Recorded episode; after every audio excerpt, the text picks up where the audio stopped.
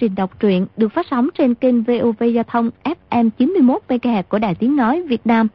Thưa các bạn, trong chương trình đọc truyện kỳ trước, chúng ta đã theo dõi phần 44 bộ truyện Thiên Long Bắc Bộ của nhà văn Kim Dung, thì được biết Kiều Phong đưa đàm công đến bến sông của thành vệ Huy thì đàm bà và Triệu Tiền Tôn đã bị kẻ khác ra tay hạ thủ. Đàm công cắn lưỡi chết theo vợ. Về khách điếm, A Châu và Kiều Phong quyết hành động thật nhanh đừng để kẻ địch ra tay trước nữa. Họ tức tốc đi Thái An thuộc đất Sơn Đông. Còn cách gia trang của thiết diện phán quan đơn chính một dặm. A Châu và Kiều Phong thấy khói bốc ngút trời. Hơn 30 người cả nhà đơn chính chết cháy cả rồi. Bây giờ chỉ còn lại hai người biết tên kẻ đại ác kia, đó là Trí Quang Đại Sư và Mã Phu Nhân. Kiều Phong và A Châu về Giang Nam, lên núi Thiên Thai ở Triết Đông tìm Đại Sư. Lần này họ đi thông thả, biết đâu lại giữ được tính mạng cho Đại Sư. Họ đến chùa chỉ quán, mọi sự bình an. Trí quan Đại Sư đon đã tiếp đón. Kiều Phong được trao tấm vải cũ, in rập bản di văn trên vách đá ở nhạn môn quan năm xưa. Chàng được phụ thân đặt tên là Tiêu Phong, lệnh tôn là Tiêu Viễn Sơn. Chàng vô cùng xúc động, nước mắt lã chả rơi, cúi lại đa tài đại sư và xin hỏi một điều cuối. Thủ lĩnh đại ca năm xưa là ai? Trí quan bảo chờ, đại sư sẽ cho xem một việc. Lát sau Kiều Phong và A Châu theo chú Tiểu ra căn nhà nhỏ sau chùa, thấy đại sư đã viên tịch. Thì ra trước đó đã có người báo Trí quan biết Kiều Phong đang đến báo thù. Nói chuyện xong, nhà sư ra sau nhà uống thuốc độc tự vẫn. Tiêu Phong và A Châu ngao ngán, họ quyết định đến nhà Mã Phu Nhân, bà ta chịu nói thì tốt, không chịu nói cũng thôi. Kết quả thực tế như thế nào? Mời quý vị và các bạn theo dõi tiếp phần đọc truyện sau đây nhé.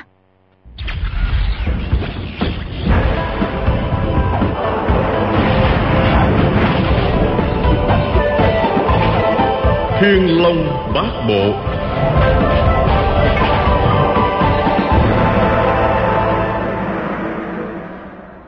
Một hôm đi đến Quang Châu, chỉ còn cách tính dương hai ngày đường. A Châu hỏi, Đại ca, đại ca định hỏi Mã Phu Nhân cách nào cho tiện đây? Ở rừng hạnh và tụ hiền trang, Mã Phu Nhân từ lời nói cho đến nét mặt đều lộ vẻ căm hờn tiêu phong. Chàng chẳng vui gì, nhưng nghĩ rằng bà ta buộc tội mình sát hại phu quân. Có oán hận mình thì cũng là lẽ thường. Nếu không oán hận mới bất hợp lý. Chàng lại nghĩ bà ta là một quá phụ không biết võ công, nếu mình dùng bạo lực tra hỏi, nạt nộ uy hiếp, thì không phải là hành động của người hào kiệt. Bây giờ nghe A Châu hỏi thế, Tiêu Phong trù trừ không trả lời được. Ngẩn ra một lát rồi đáp. Ta nghĩ chúng ta chỉ nên nói năng lịch sự cho Mã Phu Nhân hiểu rõ đen trắng. Đừng đổ quan cho ta đã giết Mã Đại ca nữa. À, A Châu, hay là nàng đến hỏi chuyện đó tốt hơn không? Nàng mồm mép lanh lợi, lại là phụ nữ với nhau, cũng dễ thông cảm. Mã phu nhân mà thấy mặt ta, quán hận nổi lên là hỏng bét. A Châu tủm tỉm cười. Thiếp đã có kế rồi, chỉ sợ đại ca không chịu. Tiêu Phong vội hỏi. Cái gì vậy? A Châu nói. Đại ca là đại anh hùng, đại trưởng phu, thì không thể bức bách bà ta được. Để thiếp đến đánh lừa bà ta, có nên chăng? Tiêu Phong cảm mừng nói. Nếu đánh lừa được cho bà ta thổ lộ chân tình thì còn gì băng. À Châu, nàng cũng biết ta ngày đêm khắc khoải chỉ mong được chính tay đâm chết kẻ đại cừu để trả mối thù giết chết song thân.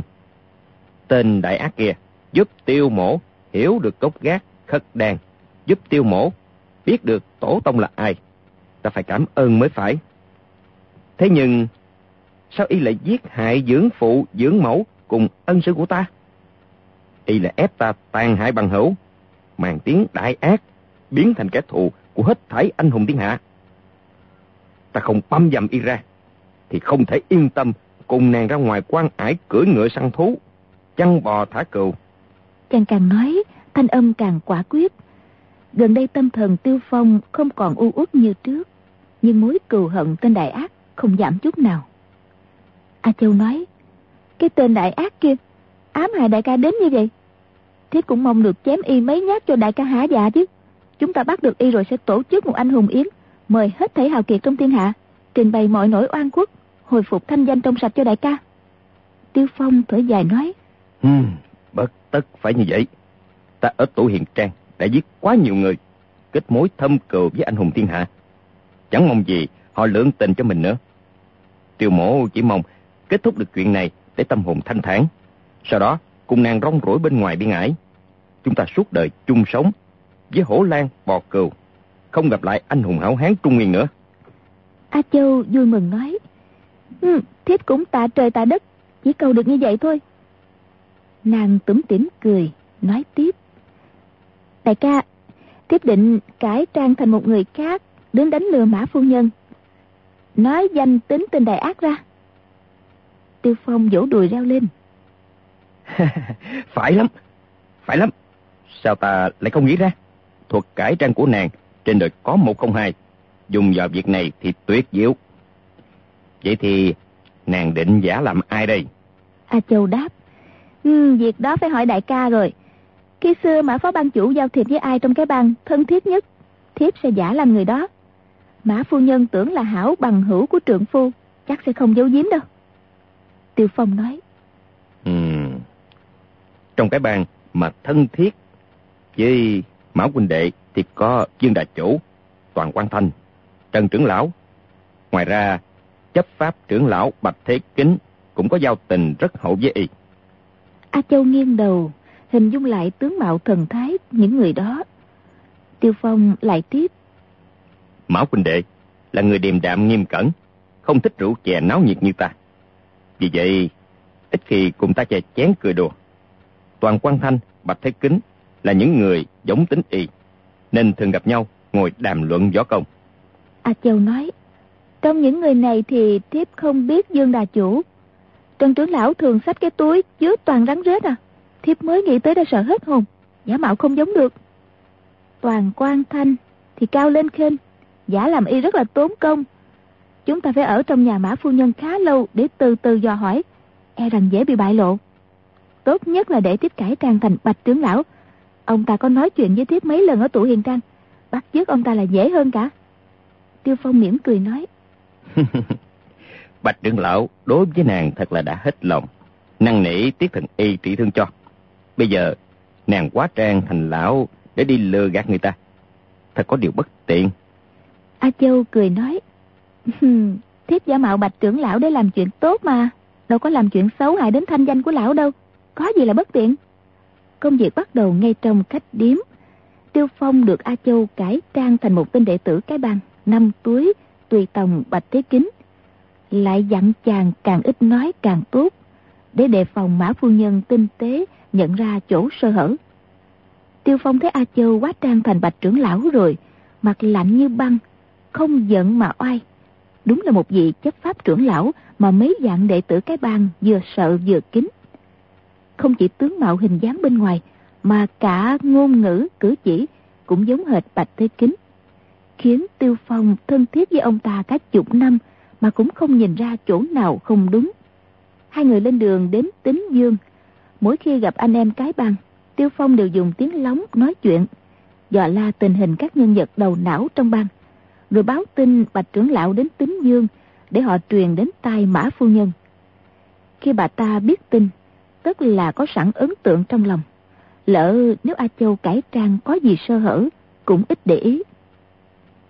Nhà Mã Đại Nguyên ở phía tây Tính Dương, cách thành chừng 30 dặm.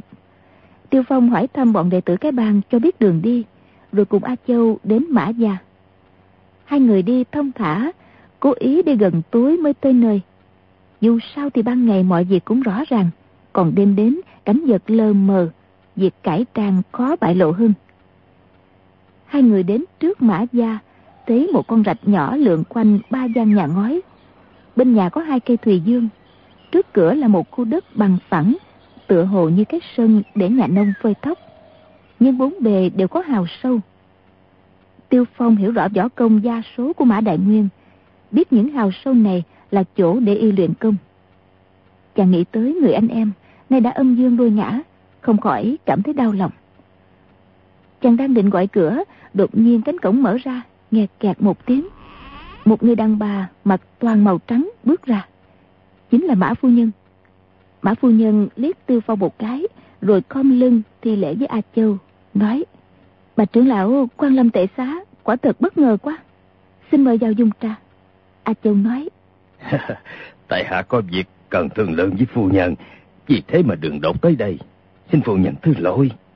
Nét mặt Mã Phu Nhân tựa như cười mà không phải cười.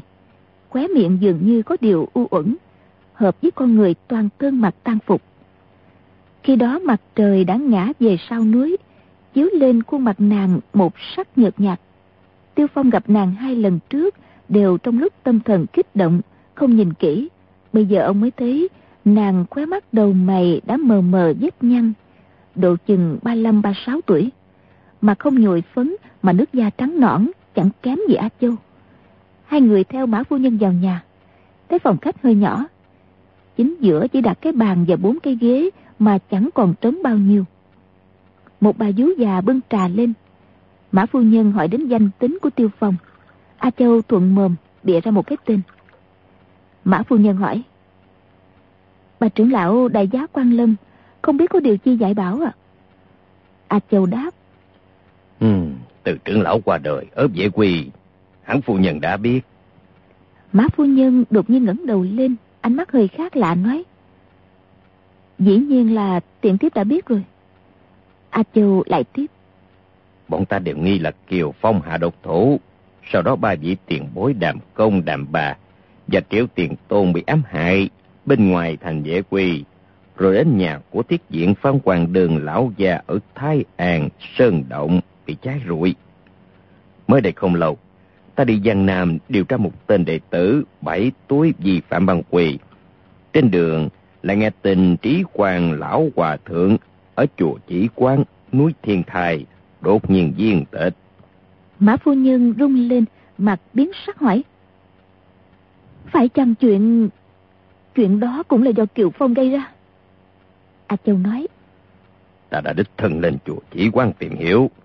Tuy không có manh mối gì, nhưng mười phần thì đến tám chín là do Kiều Phong làm.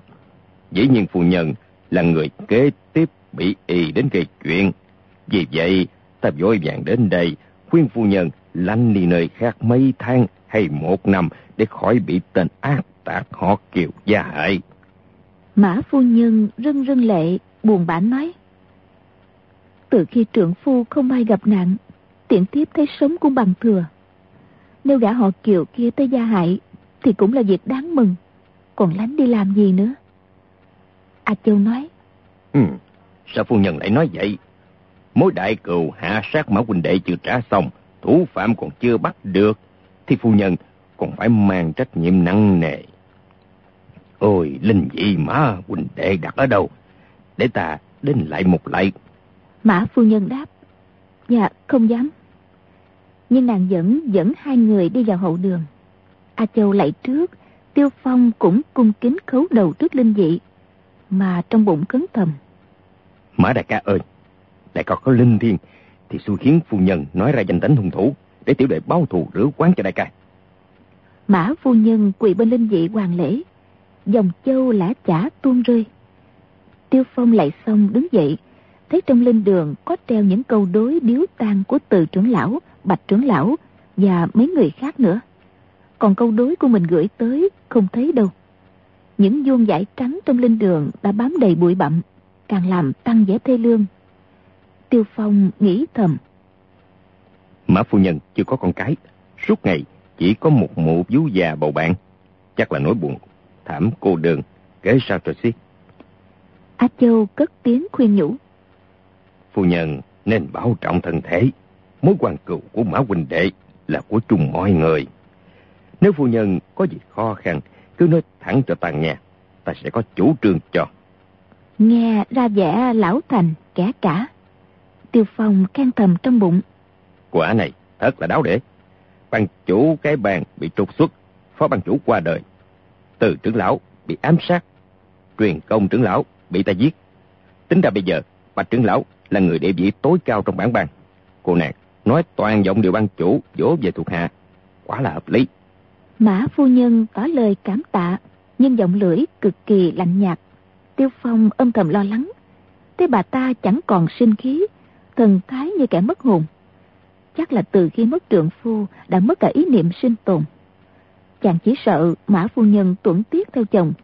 Người phụ nữ này tính khí cương cường, chuyện gì cũng có thể làm được. Mã phu nhân đưa hai người trở lại phòng khách. Chẳng bao lâu, bà vú đã dọn cơm ra. Trên bàn có bốn món đồ chay, gồm cải xanh, cải củ, đậu phụ, dưa leo và ba bát cơm bốc hơi nghi ngút, không có rượu. A Châu liếc nhìn Tiêu Phong, nghĩ thầm. Hôm nay không có rượu cho đại ca uống rồi.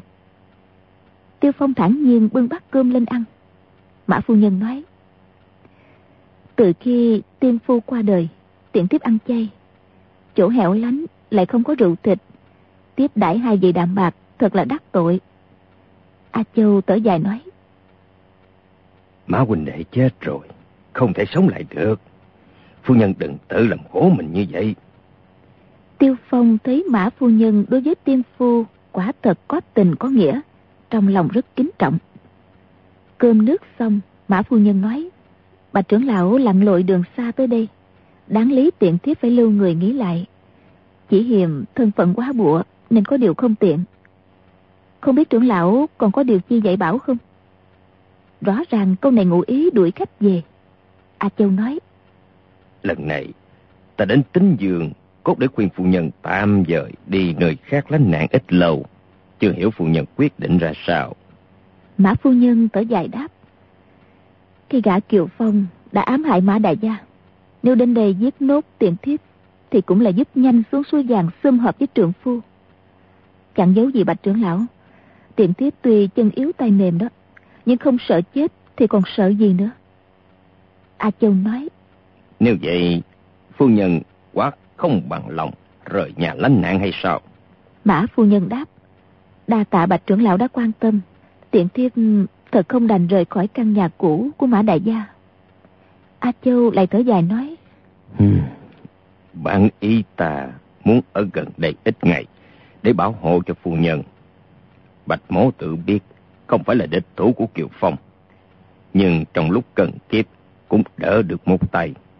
Ngờ đâu, dọc đường, ta lại vừa nhận được tin tức cơ mật thật là trọng đại. Mã phu nhân thản nhiên hỏi. Ồ, chắc là việc quan trọng lắm hả? Nữ nhân thường có tính hiếu kỳ, nghe nói đến việc cơ mật trọng đại, dù chẳng liên quan gì đến mình cũng muốn hỏi chơi. Ngờ đâu Mã Phu Nhân vẫn thờ ơ, mặc cho đối phương muốn nói gì thì nói, không nói thì thôi. Tưởng chừng phu quân đã chết rồi thì trên đời này chẳng còn điều gì đáng phải động tâm nữa. Tiêu Phong nghĩ thầm. Người ta vẫn so sánh lòng người quá phụ như cây héo tro tàn. Nếu nói về Mã Phu Nhân thì không sai chút nào. A Châu bỗng khoát tay, bảo Tiêu Phong. Người ra ngoài đợi, ta có điều cơ mật thương lượng với phu nhân. Tiêu Phong gật đầu đi ra ngoài, thầm khen. A Châu quả là thông minh. Nàng hiểu rằng muốn người khác thổ lộ chuyện bí mật cho nghe, thì phải nói chuyện bí mật của mình trước. A Châu giả vờ nói chuyện cơ mật, ngay cả kẻ tâm phúc của mình cũng không được nghe. Chính là làm cho Mã Phu Nhân tin tưởng. Tiêu Phong ra khỏi cửa, bên ngoài trời tối, vắng lặng không một tiếng động. Chỉ nghe tiếng lách cách từ dưới bếp vọng lên. Chính là bà vú đang rửa bát. Chàng bèn đi vòng qua góc tường, nép vào ngoài cửa sổ phòng khách, nín thở lắng tai nghe. Giả tỷ Mã Phu Nhân không nói ra danh tính kẻ thù, ít nhất cũng lộ ra chút đầu mối để biết đường lần theo, còn hơn mù mờ như hiện nay. Huống chi vì bạch trưởng lão này chẳng quản xa phương ngàn dặm đến đây, cảnh báo, đã là thi ân với bà ta rồi. Khi sắp từ biệt lại cho biết một chuyện cơ mật, không lẽ Mã Phu Nhân lại cảnh giác tuyệt đối mà giấu giếm một vị đầu não của bản bang hay sao? Hồi lâu mới nghe Mã Phu Nhân thở dài một tiếng, u uẩn nói. Trưởng lão... Trưởng lão còn đến làm gì nữa đây? Tiêu Phong sợ bị phát giác làm hỏng đại sự, không dám thò đầu vào xem tình hình trong phòng khách thế nào. Chàng rất lấy làm kỳ, tự hỏi. Mã Phu Nhân hỏi câu này là có ý nghĩa gì? Chỉ nghe A Châu nói. Ta quá thật, nghe tin Kiều Phong có ý gia hại phu nhân, nên tới báo tình. Mã phu nhân nói. Đa tạ hảo ý của bạch trưởng lão. A Châu hạ giọng nói. Mã phu nhân, từ khi Mã Hiền Đệ chẳng may qua đời, có mấy vị trưởng lão bản bàn nhớ đến công đức người qua cố. Muốn mời phu nhân đảm nhiệm chức trưởng lão trong bản bàn. Tiêu Phong nghe giọng nàng nói cực kỳ trịnh trọng, không khỏi tức cười. Nhưng trong bụng cũng phải khen thầm nàng mưu kế thật cao. Giả tỷ mã phu nhân bằng lòng, bà trưởng lão lập tức trở thành thượng cấp của bà. Có điều muốn hỏi thì dĩ nhiên phải trả lời. Còn nếu phu nhân không bằng lòng thì cũng thấy mình được cái bàn coi trọng, thế nào cũng hân hoan trong dạ. Mã phu nhân đáp. Tiện thiếp có tài đức gì mà dám đảm nhiệm chức trưởng lão chứ? Tiện thiếp làm đệ tử cái bang còn chưa xong. Huống chi, địa vị trưởng lão có thể nói là cách bậc muôn trùng. A Châu đáp. Ta cùng ngô trưởng lão đã cợt lực tiến cử, nghĩ rằng nếu có mã phu nhân tham gia lo liệu, thì việc bắt giết Kiều Phong dễ dàng hơn nhiều. Lại còn có một tin tức trọng đại liên quan đến việc Mã huynh đệ bị giết. Mã phu nhân hỏi lại. Vậy ư? Giọng nói bà ta vẫn có vẻ thờ ư. A Châu tiếp. Hôm đó, ta đến thành vệ quỳ, điếu tang từ trưởng lão, có gặp triệu tiền tôn.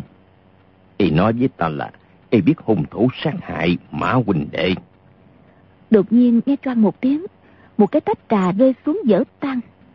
Mã phu nhân quảng hút kêu lên, rồi lắp bắp nói. Trưởng lão, trưởng lão đùa giỡn cái gì vậy? Thanh ân ra chiều phẫn nộ, nhưng cũng có mấy phần kinh hoàng. A Châu đáp. Đây là một việc trọng đại, làm sao ta dám nói được? Chính miệng triệu tiền tôn, nói cho ta nghe y biết rõ hung thủ giết Mã Đại Nguyên huynh đệ. Theo y thì hung thủ không phải là Kiều Phong, cũng chẳng phải cô Tô Mộ Dung. Mã phu nhân run run hỏi, làm sao mà y biết được? Làm sao mà y biết được? Trưởng lão chỉ nói hồ đồ, có khác gì thấy quỷ dưới ban ngày đâu. A Châu đáp. Phu nhân, đừng nóng ruột, ta sẽ từ từ nói cho biết gã triệu tiền tôn kia nói rằng trung thu nằm ngoài nàng nói chưa dứt câu mã phu nhân đã rú lên một tiếng ngất xỉu ngay tại chỗ a châu hốt quảng gọi phu nhân phu nhân nàng lấy tay dây vào nhân trung ở môi trên mã phu nhân dần dần tỉnh lại lại u oán nói tại sao tại sao trưởng lão trưởng lão lại dọa tiện thiếp chứ A Châu đáp. Ta chẳng dọa phu nhân làm gì. Chính triệu tiền tôn nói vậy. Tiếc rằng gã chết rồi. Không thì ta gọi gã tới đây đôi chân. Gã kể ngày trung thu năm ngoái. Đàm công, đàm bà đến hội họp tại nhà thủ lĩnh đại ca. Có cả hung thủ giết Mã Huynh cũng đến. Mã phu nhân tở ra một tiếng hỏi lại. À, có thật là gã nói như vậy không à? A Châu đáp.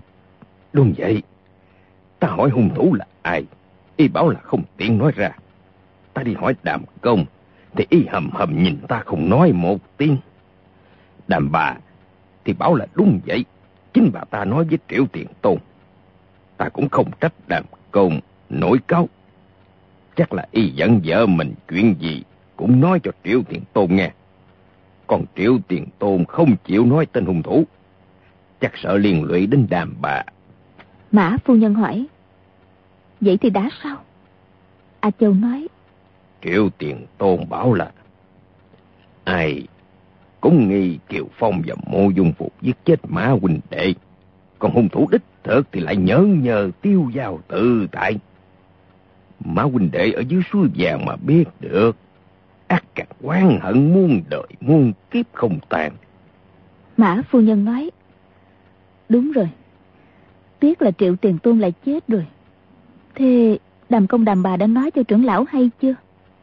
A Châu đáp. Họ cũng không chịu nói. Ta chỉ còn cách đi hỏi thủ lĩnh đại ca thôi. Mã phu nhân đáp. Phải lắm. Trưởng lão đến đấy hỏi là ra hết.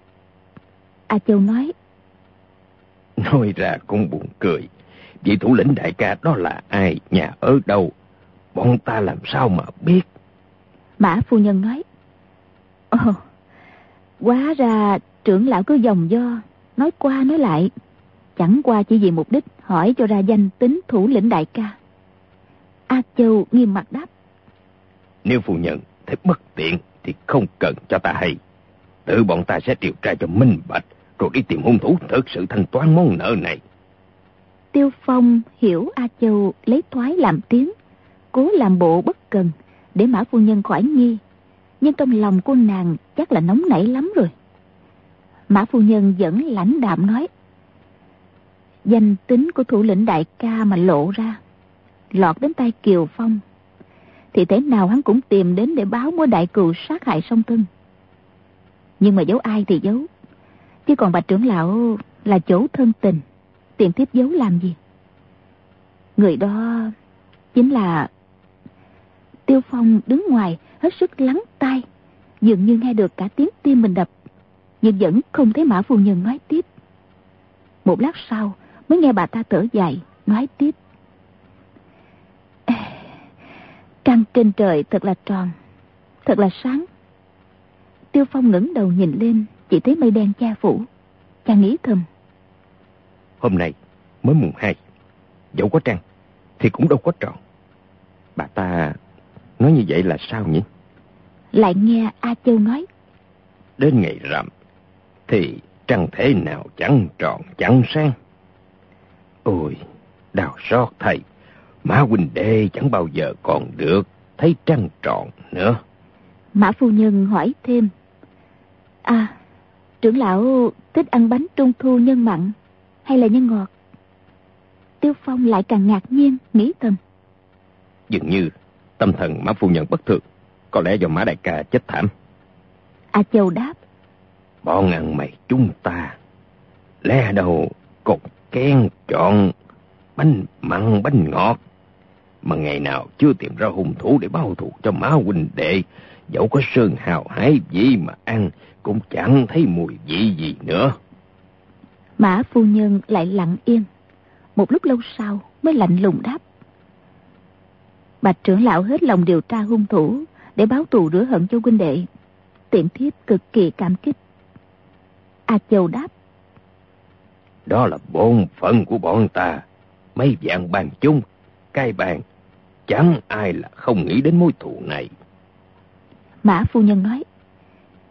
Vị thu lĩnh đại ca này địa vị cực cao, thế lực thì cực lớn. Một lời nói có thể điều động mấy vạn người. Ông ta lại rất thủy chung với bạn bè. Nếu quả đã có giao tình với hung thủ, trưởng lão hỏi không được đâu. Tiêu Phong mừng rỡ, nghĩ thầm.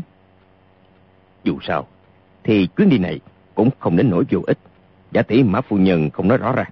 Chỉ dựa vào một câu nói này, ta cũng có thể đoán được rồi.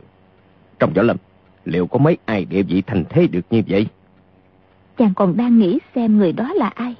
Đã nghe A Châu lên tiếng.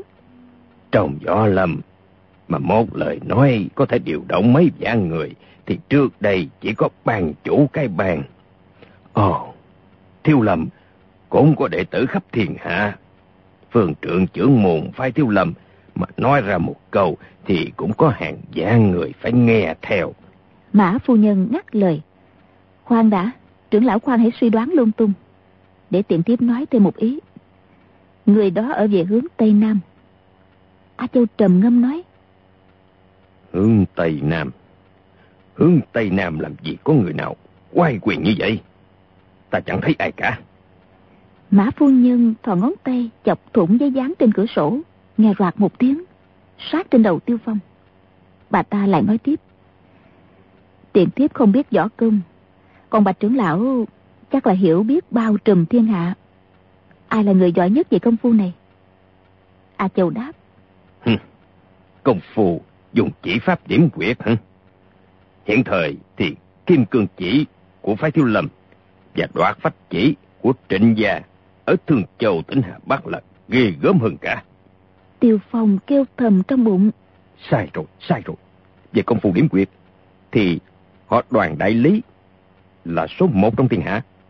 Mà bà ta cũng đã bảo ở hướng Tây Nam kia mà.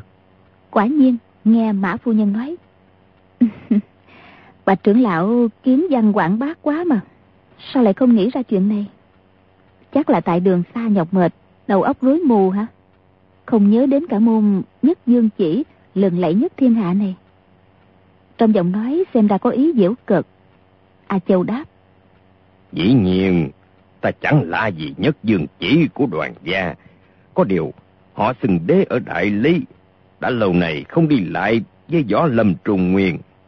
Nếu bảo vị thủ lĩnh đại ca kia có liên hệ với họ đoàn, xem chừng có chỗ không đúng. Mã phu nhân nói, họ đoàn là chúa tể đại lý, nhưng mà đoàn gia không phải chỉ có một người. Người không làm vua đại lý vẫn thường lai giảng trung nguyên. Vị thủ lĩnh đại ca chính là em ruột của đương kim hoàng đế đại lý, Trấn Nam Dương, đoàn chính thuần. Tiêu Phong nghe Mã Phu Nhân nói đến ba chữ đoàn chính thuần, lập tức toàn thân rung bắn lên. Ông rủi rong muôn dặm, hết sức tìm kiếm mấy tháng nay mới được nghe cái tên này. A Châu hỏi tiếp. Vị dương gia này, quyền cao chức trọng là vậy. Sao còn tham gia vào chuyện ân quán giang hồ làm gì? Mã phu nhân đáp. Chuyện ân quán giang hồ tầm thường thì dĩ nhiên đoàn dương gia không dính dáng tới. Nhưng nếu chuyện có liên quan đến sự tồn vong của giống ngòi cùng dương triều nước đại lý, trưởng lão nghĩ xem, họ có thể nhắm mắt bỏ qua không? A Châu đáp. Nếu là chuyện quan hệ trọng đại, thì đương nhiên họ phải nhúng tay vào rồi. Mã phu nhân nói, tiện thiếp con nghe từ trưởng lão nói rằng, Đại Tấn là bình phong che mặt bắt cho đại lý. Cất đan, một khi diệt xong đại tấn rồi, thế nào cũng thôn tính nốt đại lý. Thành tử đại lý và đại tấn như răng với môi, môi hở thì răng lạnh. Cố nhiên đại lý không muốn đại tấn diệt vong dưới tay liêu quốc. A Châu đáp. Quả đúng như vậy thật. Mã phu nhân lại nói. Từ trưởng lão còn kể, năm xưa vị dương gia đó sang chơi tổng đà cái bang. Đang uống rượu đàm luận kiếm pháp với Uông ban chủ. Thì nghe tin báo, võ sĩ cất đàn đang kéo sang đoạt kinh văn của chùa Thiếu Lâm. Đoàn dương gia vì nghĩa lớn, liền thống lãnh mọi người ra, nhạn môn quan để đón đánh. Tuy là việc của đại tống đó, nhưng thực ra cũng vì đại lý. Nghe nói vị dương gia này khi đó tuổi còn trẻ, nhưng võ công cao cường, mà đối với ai cũng cực kỳ nhân nghĩa. Ở đại lý thì ông ta chỉ dưới một người mà trên muôn người. Tính nết thì hào phóng, dùng tiền như rác. Bằng hữu chỉ hé miệng một câu là ông ta lập tức tặng hàng ngàn lạng bạc ngay. Trưởng lão nghĩ xem, quần hùng Trung Nguyên không đặt ông ta lên địa vị thủ lĩnh thì còn ai hơn nữa. Ông ta địa vị tôn cao, là hoàng đế tương lai của đại lý. Bọn giang hồ thảo mãn, làm sao dám ra lệnh cho bậc đế dương được. A Châu nói, Thì ra, thủ lĩnh đại ca chính là Trấn Nam Dương, nước đại lý. Bao nhiêu người chết chỉ để bảo vệ cho ông ta. Mã phu nhân đáp, Bạch trưởng lão à, chuyện cơ mật đó chớ nên tiết lộ với ai.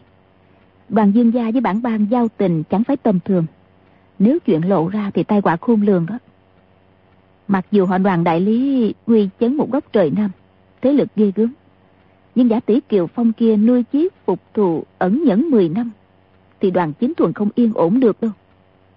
A Châu đáp. Phu nhân nói phải lắm, ta quyết không tiết lộ với ai. Mã phu nhân nói. Bạch trưởng lão tuyên thệ đi, để tiện thiếp được yên tâm. A Châu nói. Được lắm. Bạch Thế Kính mà đem chuyện đoàn chính thuần là thủ lĩnh đại ca tiết lộ với ai, thì sẽ bị thảm họa phân thây muôn đoạn. Thân danh tàn nát, người đời thoá mạ. Lời thề của nàng nghe ra thật là nghiêm trọng, nhưng cực kỳ giáo quyệt. Mâm năm miệng mười đổ hết lên đầu Bạch Tế Kính. Phân thầy muôn đoạn đã có Bạch Tế Kính chịu rồi. Thân danh tan nát, người đời thoá mạ, cũng có Bạch thế Kính hứng lấy, không liên quan gì tới A Châu. Mã phu nhân nghe thề độc, xem chừng rất vừa lòng mà nói. Ừ, vậy là được rồi. A Châu nói. Nếu vậy, ta phải đi đại lý bái kiến trấn Nam Dương. Do hỏi xem, Tết Trung Thu năm ngoái, có những khách nào đến dương phủ của ông ta. là sẽ điều tra được hung thủ giết hại Mã huynh đệ. Thế nhưng, trong thâm tâm ta vẫn cho là Kiều Phong, Triệu Tiền Tôn, Đàm Công, Đàm Bà. Ba người dở dở ương ương, lời nói chưa chắc đã đáng tin. Mã phu nhân đáp. Vậy hoàn toàn trông kệ vào bạch trưởng lão điều tra hung thủ. A Châu đáp. Mã huynh đệ với ta tình như ruột thịt. Ta thế nào cũng hết lòng hết dạ. Mã phu nhân rầu rầu nét mặt nói. Bạch trưởng lão tình nghĩa thâm trọng như vậy. Dòng phu ở suối vàng nếu mà biết được hẳn là cảm kích vô vàng. A Châu đáp. Phu nhân cố gắng bảo trọng. Tại hạ xin cáo biệt. Đoạn đứng lên đi ra. Mã phu nhân đáp lễ nói. Tiện thiếp thân phận quá bụa, đêm hôm không tiện tiễn chân. Xin bạch trưởng lão miễn tứ cho. A Châu cũng đáp. Được rồi, được rồi. Phu nhân chớ nên khách khí. A Châu ra đến cửa đã thấy Tiêu Phong đứng đợi mình. Hai người nhìn nhau không nói một lời. Lên đường đi ngay. Mảnh trăng non mông lung chiếu trên con đường trở về tính dương. Hai người sống dai mà đi. Đến hơn 10 dặm, Tiêu Phong mới thở phào nói. Hmm, A Châu, đã tạ nàng. A Châu gượng cười không nói gì. Tuy mặt nàng đang quá trang thành bạch thế kính, đầy vết nhăn.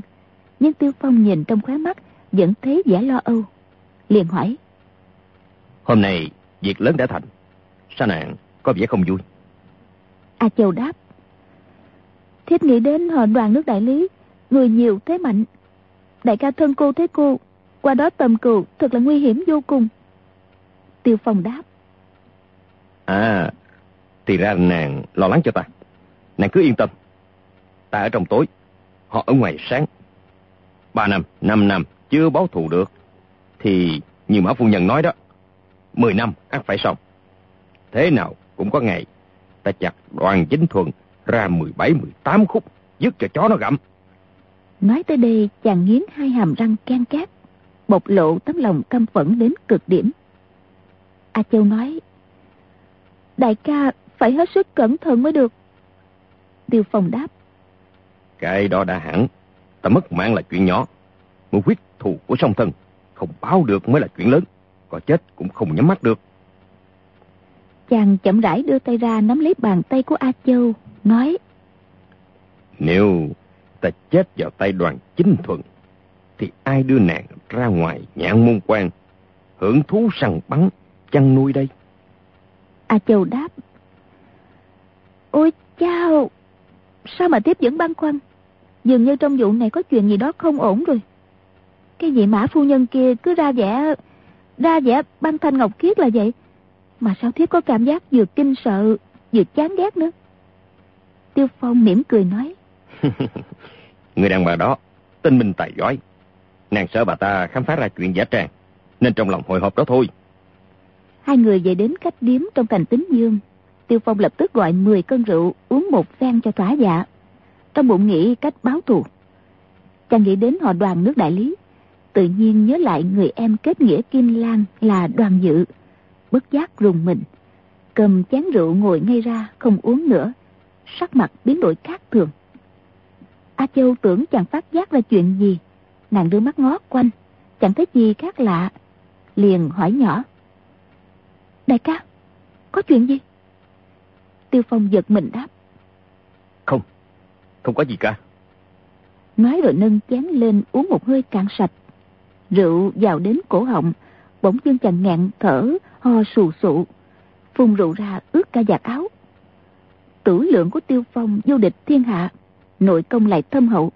Uống rượu mà bị sặc, phải phun ra là chuyện chưa từng có. A Châu không khỏi ngấm ngầm lo lắng, nhưng không dám hỏi nhiều. Thực ra Tiêu Phong đang uống rượu bỗng nhớ đến hôm trước uống thi cùng đoàn dự tại thành vô tích. Chàng sử dụng khí công thượng thừa trong phép lục mạch thần kiếm, dồn rượu chảy ra đầu ngón tay hết. Thần công như thế, Tiêu Phong biết mình không thể bị kịp. Đoàn dự rõ ràng không biết võ công, mà nội công đã ghê gớm đến như vậy.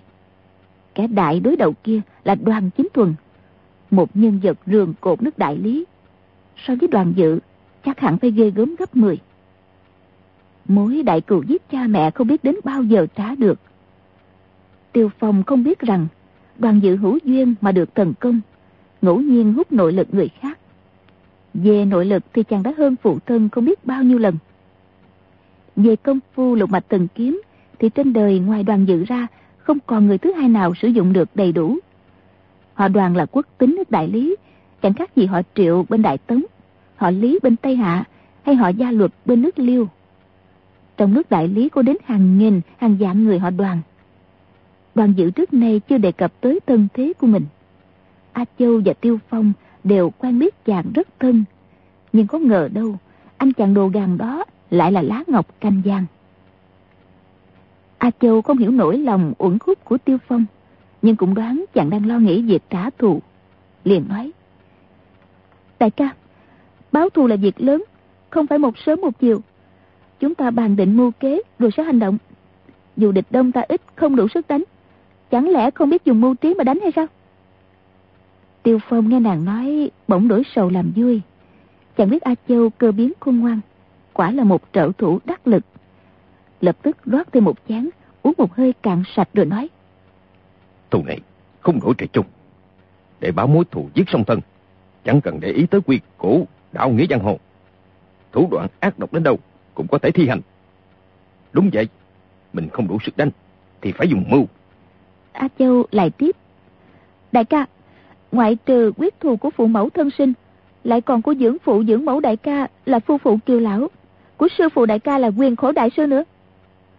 Tiêu Phong vỗ bàn một cái, lớn tiếng nói. Phải đó, quán thù trồng chất, nào chỉ có một thôi đâu. A Châu lại nói.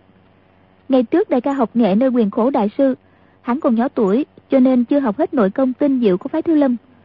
Nếu không thì nhất dương chỉ của họ đoàn đại lý chưa chắc đã lợi hại hơn dịch cân kinh của Đạt Ma Lão Tổ. Thiếp từng nghe mộ dung lão gia bàn luận võ công thiên hạ, nói là võ công lợi hại nhất của họ đoàn đại lý không phải là nhất dương chỉ, mà là lục mạch thần kiếm gì gì đó. Tiêu Phong nhíu mày đáp. Phải rồi, mộ dung tiên sinh là bất kỳ nhân trong võ lâm, quả nhiên kiến thức hơn đời. vừa rồi, ta lo âu không phải vì nhất dương chỉ, mà vì lục mạch thần kiếm. A Châu nói, hôm đó mộ dung lão gia và mộ dung công tử bàn luận võ công thiên hạ, tiếp đứng hầu trà, nghe được mấy câu.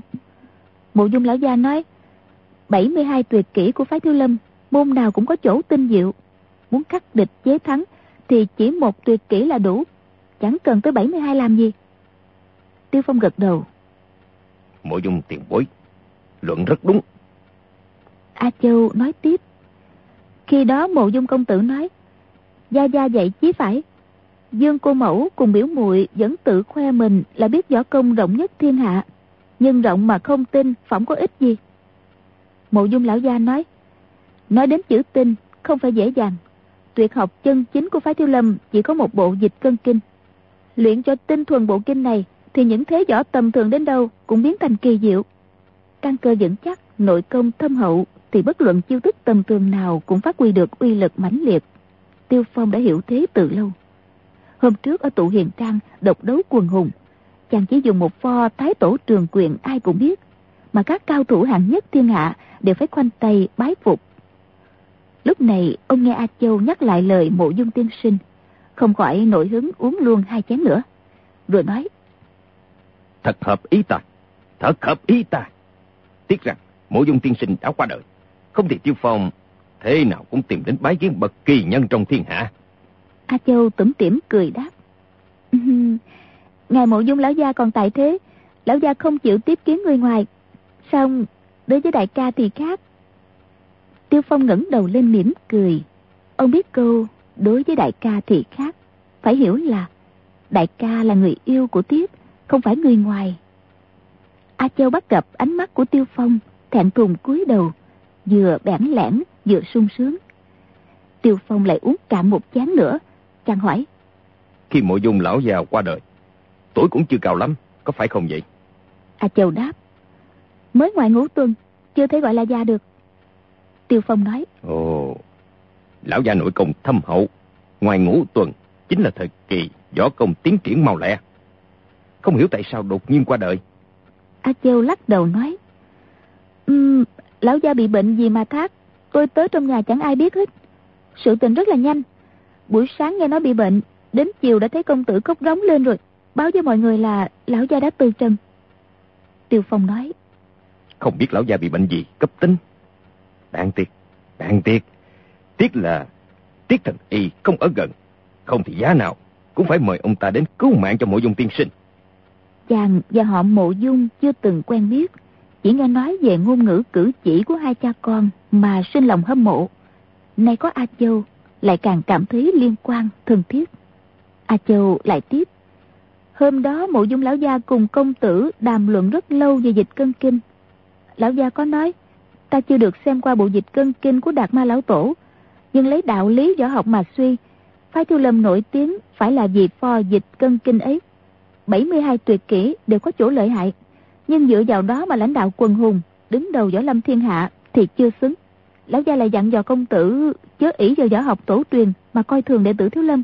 Trong Thiếu Lâm tự đã có pho kinh ấy, biết đâu có vị tăng nhân thiên tư đỉnh ngộ có thể luyện thành thì sao? Tiêu Phong gật đầu khen phải, nghĩ thầm. Họ của Tô Mộ Dung, danh trùm thiên hạ. Vậy mà không kiêu ngạo tự cao, quả là không dễ. A Châu nói, Lão gia còn bảo Bình sinh đã đọc gần hết gió công trong thiên hạ, chỉ chưa được thấy lục mạch thần kiếm phổ của họ đoàn đại lý và dịch cân kinh của phái thiếu lâm. Quá là đáng tiếc. Đại ca, mộ dung lão gia đã đặt hai môn võ công này ngang nhau, vậy thì muốn đối phó với lục mạch thần kiếm của họ đoàn, phải có dịch cân kinh của chùa thiếu lâm.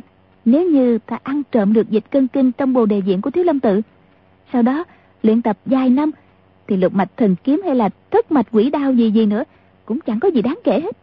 Nàng nói đến đây vẻ mặt trông như cười mà không phải cười. Tiêu Phong nhảy dựng lên nói. Tiểu quý đầu, nàng, nàng... A Châu cười nói. Đại ca, tiếp lấy cấp pho kinh này, định đưa về cho công tử xem. Rồi đem thiêu quá trước mộ lão gia để người được hoàn thành tâm nguyện. Nhưng mà bây giờ thì dĩ nhiên là tiếp đưa cho đại ca rồi. Nói xong, nàng lấy trong bọc ra một chiếc túi giải dầu để vào tay Tiêu Phong. Túi hôm đó chính Tiêu Phong thấy nàng quá trang thành nhà sư chỉ thanh, lấy trộm một cái gói đằng sau tấm gương đồng trong bồ đề diện. Có biết đâu rằng đó chính là pho dịch cân kinh bí truyền của phái Thiếu Lâm. A Châu bị quần hào bắt được ở tụ hiền trang, mọi người nghĩ nàng là phận nữ nhi nên không lục soát trong người. Các vị cao tăng Thiếu Lâm như quyền tịch quyền nạn cũng không thể ngờ kinh sách trong bản tự lại mất về tay cô gái này. Tiêu Phong lắc đầu nói. Nàng mạo hiểm cửu tử nhất sinh vào chùa Thiếu Lâm trộm kinh sách. Bản ý là tặng cho mộ dung công tử. Có lý đâu, ta lại chiếm lấy chứ. A Châu đáp. Hmm, đại ca nói vậy là sai bét rồi. Tiêu Phong lấy làm kỳ hỏi. Sao lại như vậy? A Châu đáp. Bộ kinh này á là tự ý thiếp đi ăn trộm. Chứ có phải dân bệnh mộ dung công tử đâu. Thiếp thích cho ai thì cho chứ. Giá lại, sau khi đại ca xem rồi, chúng ta lại đưa tặng công tử cũng đâu có muộn mối thù giết phụ mẫu chẳng đội trời chung. Chỉ cốt sao trả được là hay rồi. Dù phải dùng thủ đoạn ác độc hèn hạ xấu xa cũng chẳng từ. Huống chi là mượn xe một bộ kinh. Có gì mà phải dùng dằn câu nể? Mấy câu thuyết lý của a châu khiến tiêu phong khâm phục. Quay sang nàng xá dài mà nói. Hiền mũi trách ta là phải. Đã làm việc lớn mà còn câu nệ tiểu tiết sao được? A châu dỗ môi cười nói tiếp. Um, đại ca vốn là đệ tử thiếu lâm mà dùng võ công phái thiếu lâm để rửa thù cho ân sư quyền khổ. Là danh chính ngôn thuận rồi. Có gì không phải đâu. Tiêu phong luôn mồm khen phải vừa cảm kích vừa vui sướng. Liền mở gói giấy dầu ra xem. Chỉ thấy một cuốn sách mỏng giấy đã vàng ố. Ngoài bìa viết những chữ ngoằn ngoèo kỳ lạ. Chàng bất giác kêu lên. Không được rồi. Mở thử trang đầu ra xem. Thấy chữ dày chi chít. Những văn tự kỳ lạ. Toàn là vòng tròn với móc câu đến nửa chữ cũng không đọc được. À Châu cũng la lên một tiếng, ôi chao, rồi nói, trời ơi, thì ra pho kinh này viết bằng chữ phạn, thật là hỏng bét rồi. Tiếp định đem về thiêu quá trước mồ lão gia, từ lúc lấy được kinh văn vẫn chưa hề mở ra xem nữa. Ôi, thảo nào mấy tên lừa cọc, thấy võ công bí kiếp bị trộm mà cứ thờ ơ không tiếc gì. Quá ra chẳng có tên nào hiểu được kinh thư. Nói xong, nàng thở dài, cực kỳ thất vọng. Tiêu Phong an ủi. Việc đời, có được có mất, nàng chẳng nên quá để tâm. Chàng gói pho dịch cân kinh lại đưa trả A Châu. Nàng xua tay nói. Ê, đại ca cứ giữ lấy đi. Không lẽ chúng ta còn phân biệt của chàng của thiếp nữa sao? Tiêu Phong mỉm cười cất pho kinh vào trong bọc. Chàng lại rót đầy một bát rượu toan uống. Đột nhiên ngoài cửa có tiếng chân người, rồi tiếng kêu rống lên. Tiêu Phong ngạc nhiên, vội bước ra cửa. Thấy trên đường có một đại hán người dính đầy máu. Hai tay cầm hai chiếc búa lớn, đang múa lên loạn xạ. Đại hán đó đầu rìa tua tủa, thần thái uy mãnh nhưng đôi mắt ngờ nghệch, hành động như điên cuồng, rõ ràng là đang mất trí. Tiêu Phong thấy đôi đại phủ trong tay y đúc bằng thép rồng rất nặng, thế mà y dung lên nhẹ nhàng, công thủ đúng phép tắc, rõ ràng có phong độ danh gia. Tiêu Phong biết rất nhiều nhân vật võ lâm ở Trung Nguyên, nhưng không nhận ra người này là ai. Chàng nghĩ thầm. Thủ pháp của gã này khá lắm, sao mình chưa nghe thấy tiếng tâm bao giờ? Đôi búa của người kia dung lên mỗi lúc một nhanh, miệng kêu rầm lên. Mau, mau đi bẩm báo chú công, địch nhân đã tới rồi. Y đứng ngay giữa đường phố đông đúc, đôi phủ sáng choang, dung ngang chém dọc, khiến người đi đường đều tránh cho xa, không ai dại dột đến gần. Tiêu Phong thấy y thần sắc quảng hốt, đường búa xem chừng đã kiệt lực, nhưng vẫn cố chống chọi, miệng thì cứ kêu. Các vị huynh đệ tránh ra, để mặt ta, mau mau, chạy đi bẩm báo chú công. Tiêu Phong nghĩ thầm. Người này trung nghĩa hết lòng vì chủ. Quả là một hảo hán. Nhưng tình lực tổn hao như vậy. Chắc là nỗi thương rất là nặng. Chàng bèn đi tới trước mặt người kia. Rồi nói. Lão huynh. Dừng tay một chút. Uống chén rượu được chăng? Đại hán kia trừng mắt nhìn. Đột nhiên kêu lớn. Tình đại Đừng hòng. Là mãi chủ nhân của ta. Y dung búa lên chém vào đầu tiêu phong. Người chung quanh thấy nguy hiểm ai nấy kêu toán cả lên. Tiêu Phong nghe thấy ba chữ tên đại ác thì cũng chột dạ. Ta và A Châu đang đi tìm tên đại ác để báo thù. Hán tử này cũng gọi địch thủ là tên đại ác. Nhưng chưa chắc là kẻ mình đang tìm. Thôi thì cứ cứu y trước rồi sẽ tính sau. Ông nghĩ thế, bèn lẻn vào sát người y, giơ tay điểm vào mạng sườn. Không ngờ thần trí đã hôn mê, nhưng võ công chưa mất. Chiếc búa bên tay phải liền xoay ngược lại, thúc cán búa vào bụng dưới tiêu phong. Chiều đó vừa tinh xảo vừa bất ngờ. Giá tỷ võ công tiêu phong không cao cường gấp bội y, thì thế nào cũng bị đánh trúng. Lập tức chàng dương tay trái ra, chộp được cán búa rồi dằn lấy. Đại hán kia gân cốt đã rũ rượi, làm sao mà gượng nổi. Toàn thân gã rung chuyển, rồi lập tức ngã nhào vào người tiêu phong. Xem ra gã không màng sống chết, muốn đồng quy ư tận. Tay phải tiêu phong lại dương ra ôm chặt lấy gã, rồi hơi giận kình cho gã hết cục cửa. Những người đứng ngoài thấy tiêu phong đã khống chế được gã điên khùng, đều reo hò ầm ĩ. Tiêu phong ôm gã đại hán lôi sệt vào quán rượu, ấn yên ngồi xuống rồi nói.